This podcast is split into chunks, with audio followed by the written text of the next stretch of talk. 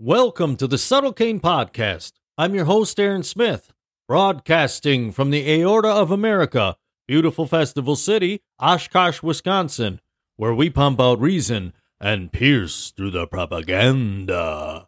Here we go.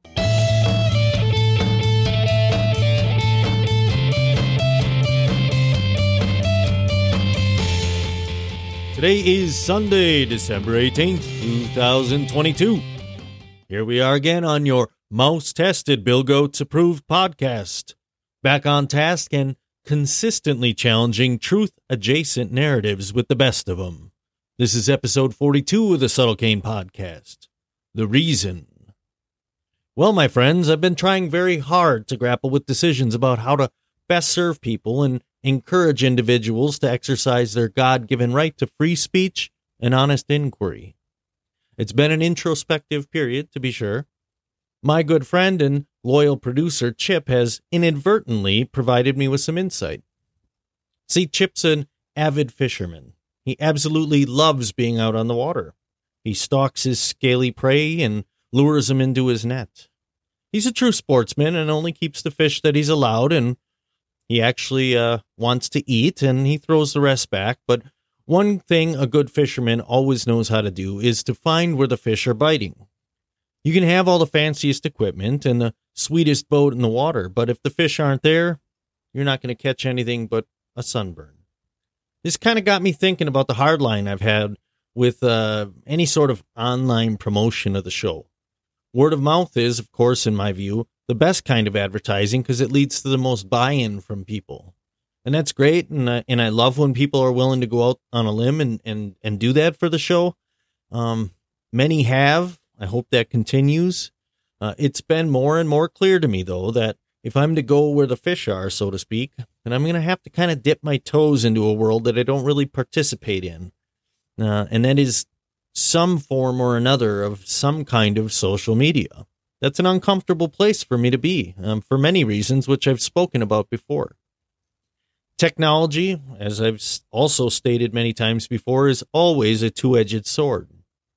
And I don't want to get sucked into uh, some machine of manufactured consent, but I also don't want to be cast off into outer darkness because I'm unwilling to use the tools available to me to reach people. So I'm kind of, I'm really, I'm battling with this. I'm thinking about it and I'm not sure what platforms I want to utilize, and I'm looking into what I can do to approach this situation most ethically. But it seems like folly to me at this point to totally disregard all platforms because that's where the people are. I have launched my Substack newsletter, and, the link is provided in the show notes today, or you can just go to substack.com and, and search for the Subtlecain podcast, and I should pop right up. I'm going to try and publish a, a newsletter every other week in kind of opposition to the weeks that I release podcast episodes. And I'm hoping that you will share the provided link wherever you can with whoever you can. I'm totally open to advice about how to, how to uh, best approach my efforts to expand my reach into the virtual world. And as always, as always, you can email me at subtlecain at protonmail.com. So those of you who have already checked out the Substack newsletter will know that I've kept myself somewhat sequestered from the news media for a little while now because I because I believe it's healthy to uh, take a break from time to time from the constant chatter and impending calamity that comes with following the quote unquote news. It's been a welcome reprieve, and I've been able to invest a little more time into my community and my family. That's no small benefit. Another benefit to pausing in the consumption of trauma based entertainment is that one becomes more acutely aware of paradigm shifts. I've noticed the transition from COVID to climate alarmism. And I'm not alone here, and, and many, many have stated such would be the case uh, for quite a while now. Uh, an image that comes to mind as of late, uh, probably due to the proximity to Christmas, is one of a, a bloated man in a brutal sleigh being dragged through the snows of time by a team of demonic reindeer. This bloated man is the forthcoming tyrannical technocracy, and the reindeer might be, uh, well, climate change, identity politics. How about the military industrial complex, mm, central banks and CBDCs, big pharma, big ag, big tech, corporate collusion, and, well, last but not least, how about the biosecurity state? Of course, an argument can be made for uh, the interchangeability of any of those or additions to them, but I think you get the point. Each member of the team pulls their weight, but they also bear each other's burdens. When one gets tired or, or can't quite do their part, the others always pick up the slack. The end product is globalist Santa gets his morbidly obese backside dragged ever along the path to our mostly unsuspecting houses to deliver his terrible gifts. And anyone who gets in the way will be run down mercilessly. It turns out Grandma did get ran over by a reindeer, and that reindeer's name was COVID. We must also, all of us, work as a team, or maybe as a body, the body of Christ, otherwise known as the church, capital C, not the building where people go to on Sundays. We need to proclaim truth and hope and the gospel. Matthew 10:16 says this, quote, "Behold, I am sending you out as sheep in the midst of wolves. So be wise as serpents and innocent as doves." End quote. We're not supposed to become the enemies we oppose. It's always tempting when you see evil to respond in kind. We are supposed to be wise in our response. Of course, many of the people that I speak to um, become quite uncomfortable whenever I even hint at a topic that challenges the worldview proclaimed by the mainstream media. They become very uncomfortable. You can kind of see their eyes shifting away. They get that uncomfortable look on their face. Their feet start kind of shifting around a little bit. They might adjust positions in their chair if they're sitting.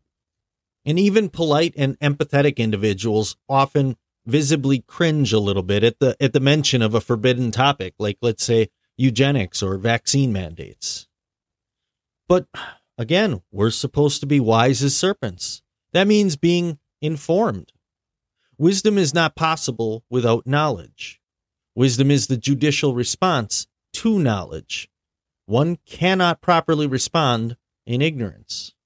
Harking back to episode 3 of this show, I'm reminded of the allegory of the cave and Socrates' conversation with Glaucon about the the way the prisoners would respond to learning that the shadows on the wall of the cave are just that, and that reality as they know it is a falsity. It's an uncomfortable feeling to get when, when you start realizing that the things you've been told maybe aren't quite that way. And and the more questions you ask, the more you realize that things aren't the way they were presented and that's hard to adjust to. So you got to be graceful when you're talking to people, and you got to understand that that's very uh, that's a very uncomfortable place to be. But that doesn't mean that it's okay to just stick your head in the sand. And yes, I took a break from the ravings of the media. Could have probably even been a longer break, but I took a break, and it's healthy and it's right to do so when you need to.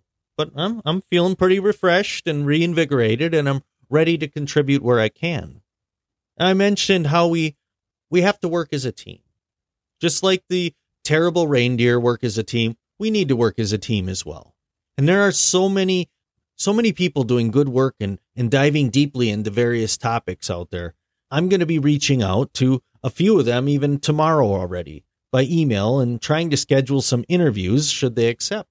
I have been led to believe that most on my list will likely uh, accept. And of course, I'll be inviting uh, Pete Gahagan, Frode Klevstul, and James Corbett back for some more interesting and informative conversations.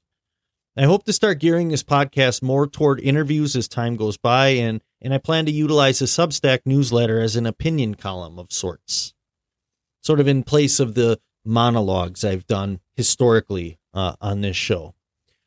So please, please consider subscribing. The majority of the content there will be free. I'm going to look into, you know, possibly some exclusive content content down the road um, when there's enough support to start advancing into, you know, video or to into some more long form material.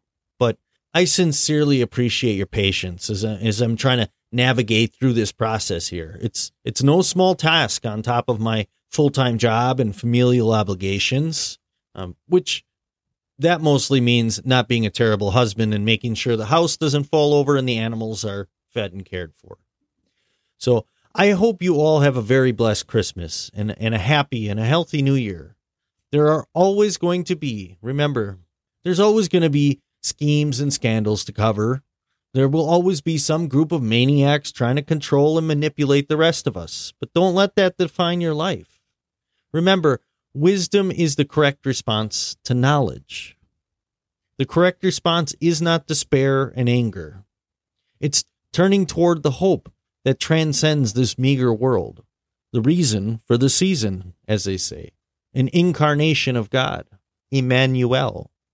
I thought it would be fitting to read the first verse of Luke chapter 2. And while I do so, keep in mind what we've been seeing with the advent of the digital health passports, CBDCs, and the general principles of technocracy, and tell me that history does not repeat itself in some interesting ways. Here we go. Luke chapter 2, verse 1. Quote, In those days a decree went out from Caesar Augustus that all the world should be registered. Now, I encourage you to read the rest of the story and consider that the same kind of evil has always tried to manifest itself in our world because, as Alexander Solzhenitsyn so aptly put it, the line dividing good and evil cuts through the heart of every human being. How do we respond to the evil in this world? I dare say we have an example. For all you listening, you are valued, you are loved, and yes, you are worthy. God bless, and good night.